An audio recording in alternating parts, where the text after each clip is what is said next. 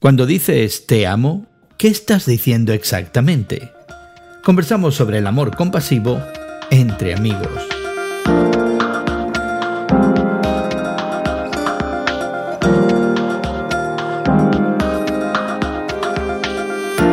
Gracias por acompañarnos entre amigos esta conversación semanal sobre la fe cristiana y su interacción en el mundo contemporáneo. Te saluda Gerson García. Hoy contemplamos la idea de que una emoción tan compleja y con tantas implicaciones como es el amor pudiera tener dificultad de ser contenida en tan solo una palabra.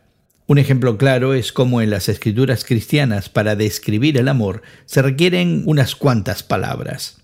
Pero antes queremos invitarte a que te suscribas a nuestro podcast que encontrarás en tu plataforma de podcast favorita.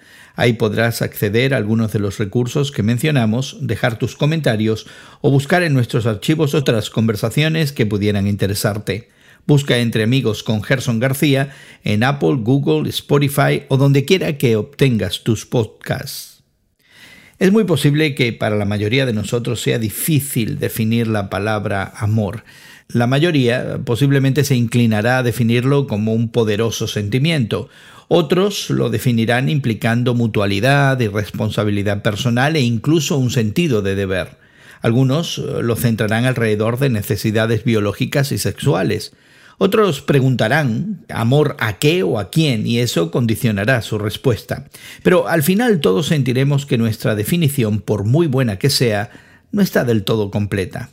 Sí, la mayoría de nosotros sabemos por experiencia qué es o qué no es el amor, y aún así nos cuesta definirlo. Bueno, un grupo de lingüistas de la Universidad de Carolina del Norte, en la ciudad de Chapel Hill, Estados Unidos, buscaron definiciones más claras y conclusivas, analizando el significado de las palabras utilizadas para describir lo que es amor en más de 2.000 idiomas. Lo que sorprendió de este estudio es que en algunos idiomas la palabra amor implica también tener piedad o sentir lástima por alguien. Es decir, que el amor podría también implicar ese sentido de compasión por alguna persona. Y es que entre las palabras que describen emociones complejas, como la palabra amor, generalmente se incluyen sentimientos subyacentes. Aunque esa característica semántica pudiera variar de una cultura a otra, es interesante notar la dificultad del lenguaje para capturar todo el ámbito de una emoción con tan solo una palabra. Es interesante también que la tradición cristiana captura esta diversidad de emociones, acciones e incluso actitudes que se comprenden bajo la palabra amor. Recordemos que en la Biblia por lo menos tres palabras diferentes en hebreo y cuatro en griego son usadas para ese sentimiento tan complejo. Y es que es muy posible que nuestras emociones humanas sean mucho más complejas de lo que pensamos o quisiéramos admitir.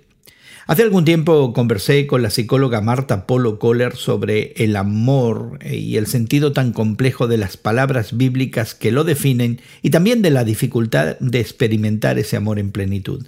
Esta es parte de mi conversación con ella, que ya está en marcha.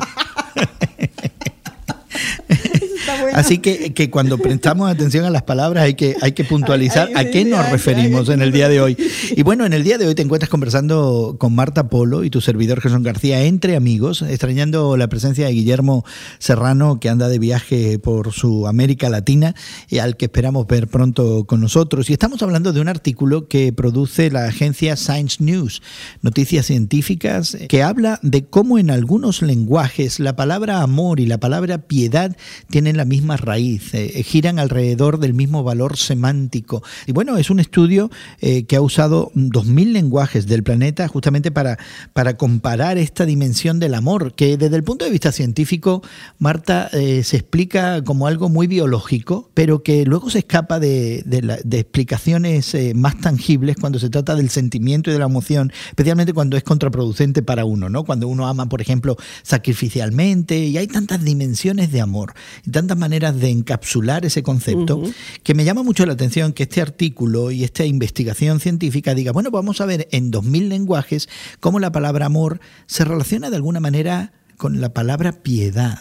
El amor, ah, como dijiste al principio, entre hombre y mujer puede tener un elemento altamente químico, neurológico, de atracción, este, de necesidad, eh, eh, también de compañía, pero eh, a través del tiempo ese amor también se vuelve en un amor de servicio, en un amor de piedad.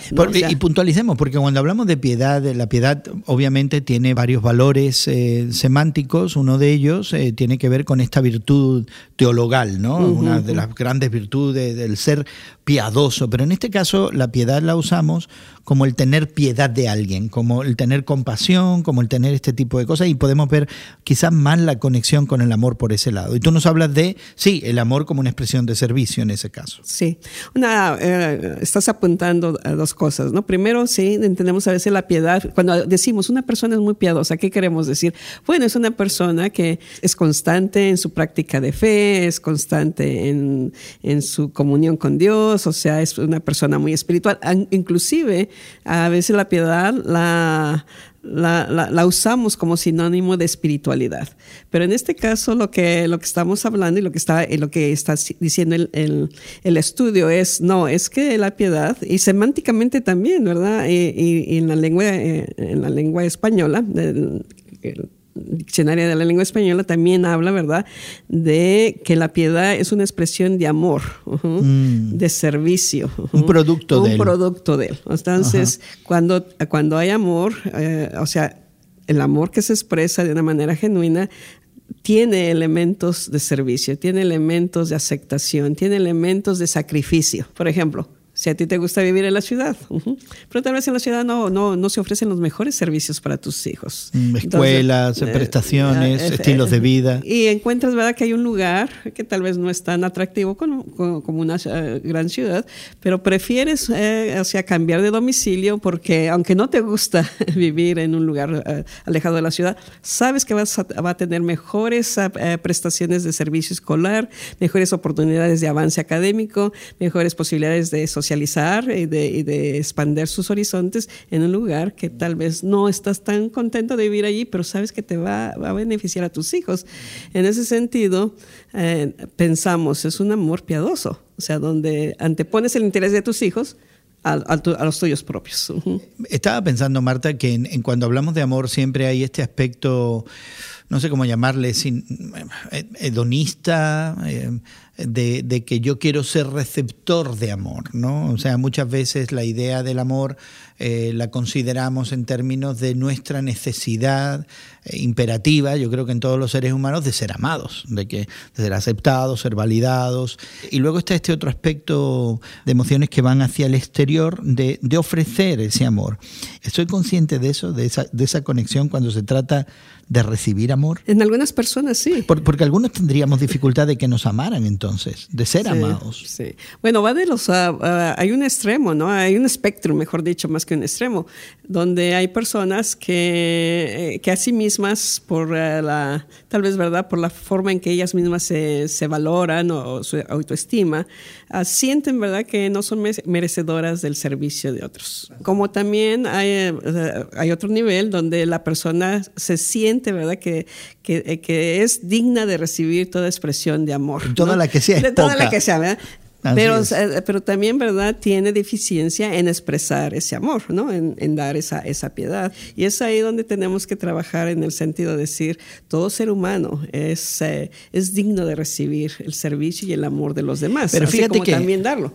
sí, pero también hay un elemento cultural bastante fuerte y justamente el artículo científico, esta investigación científica que hemos referenciado al comienzo de nuestra conversación, Marta, pues tiene que ver con, con los matices eh, que dentro de lo que es la humanidad eh, se dan del amor, de la piedad o del tener piedad en cada cultura. Nosotros eh, hemos sido una cultura influenciada por ciertos valores y, más concretamente en la, en, la, en la, persona de Jesús, que, que entendemos algunos de nosotros es la encarnación del amor de Dios por los seres humanos.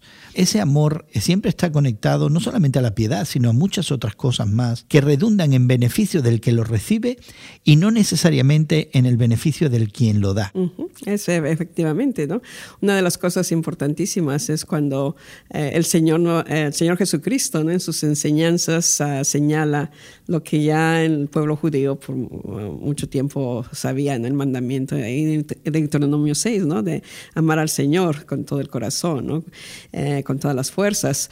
Eh, cuando, cuando se le pregunta, dinos, ¿verdad? ¿Cuál es el principal mandamiento? Lo vuelve a repetir.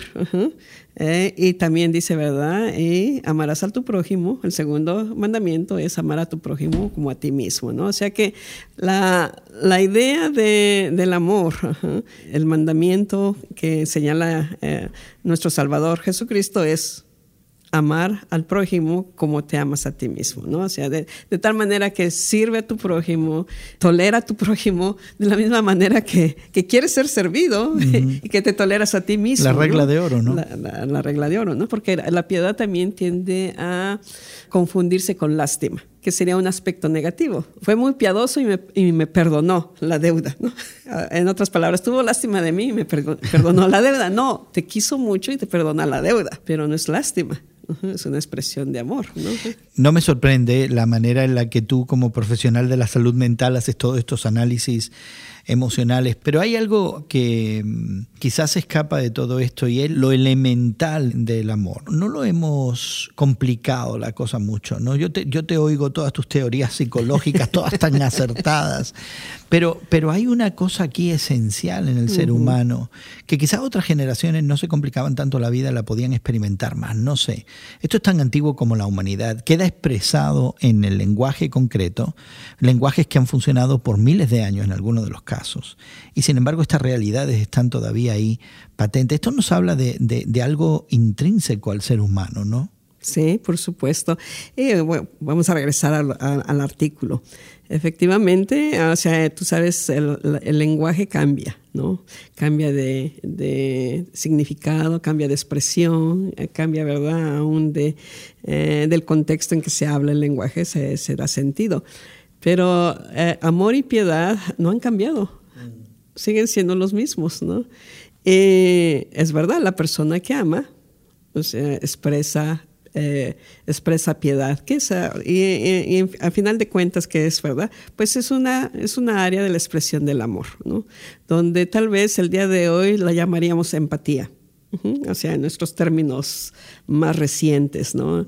Eh, o sea, donde la persona puede identificarse con otro ser humano. Conectamos con otros, ¿no? Conectamos con otros, o sea... Sentimos de alguna manera lo que ellos sienten o tratamos de, ponernos en el lugar de ellos. Y eso, ¿verdad? Me parece que tiene eh, mucho que ver eh, con la piedad y con el, el amor eh, que podemos dar a los demás. Y eso es, eso es imprescindible en una, en una buena relación, en una buena, no tan solo de pareja, no tan solo de, en familia, pero en, en, en, sí, ¿verdad? En nuestra comunidad. Tenemos que tener la capacidad de amar a esa comunidad eh, y amarla significa también empatizar, tener piedad. ¿no? y ponernos en, sus zapatos, ¿no? Eh, decir, er, er, esta, esta comunidad está sufriendo. Y puede ser algo tan sencillo como esto, ¿no? Nosotros aquí que vivimos en la parte norte de los Estados Unidos, eh, eh, el, problema, por ejemplo, de la inmigración. algunos que hemos llegado y ahora tenemos la, la, posibilidad de vivir en este lugar, trabajar y todo, ser productivos, tenemos que empatizar con aquellos que están llegando porque una vez fuimos igual que ellos. Llegamos, eh, llegamos con expectativas altas. Y ahora, ¿verdad? Tenemos que poder eh, empatizar con esas personas y eso nos lleva, esa empatía no tan solo nos lleva a sentir aprecio por ellos o, o tal vez, ¿verdad? En, nuestra, en nuestra cultura eh, espiritual, orar por ellos, sino también a, abogar por ellos, hacer algo bien concreto. Concreto, sí. Y yo creo que ahí es donde está muchas veces el problema, ¿no? De que de que estamos hablando de lenguaje, estamos hablando de conceptos en la abstracción, e incluso pues hemos traído cuestiones que tienen que ver con la salud mental y eh, tantas cuestiones, tantos matices que hay con el amor, cuando al final de cuentas lo que, lo que se concretiza es en la, en la acción de palabra, de hecho, de pensamiento, de actitudes en favor del, prójimo. Y creo que, ahí es donde está la, la clave. Y así concluyó mi conversación con la psicóloga Marta Polo Kohler sobre el amor piadoso y compasivo. Queremos invitarte a que contactes con nosotros y nos des tu opinión y comentarios sobre este tema. Suscríbete a nuestro podcast que encontrarás en tu plataforma de podcast favorita. Ahí hemos puesto enlaces al artículo que comentamos en el día de hoy. También es un lugar bueno para dejar tus comentarios y opiniones eh, que nos interesan mucho y el espacio también para acceder a nuestros archivos donde encontrarás otras conversaciones que pudieran ser de tu interés. Busca Entre Amigos con Gerson García en Apple, Google, Spotify o donde quiera que obtengas tus podcasts. Agradecemos el trabajo de realización de nuestros equipos de producción en Estados Unidos y México. Agradecemos también a la psicóloga Marta Polo Kohler el tiempo que nos ha dado para conversar con nosotros y a nombre de todo este equipo, tu servidor Gerson García, agradecido a ti por habernos acompañado. Esperamos encontrarte en otra ocasión para conversar de nuestra fe cristiana y el mundo contemporáneo entre amigos.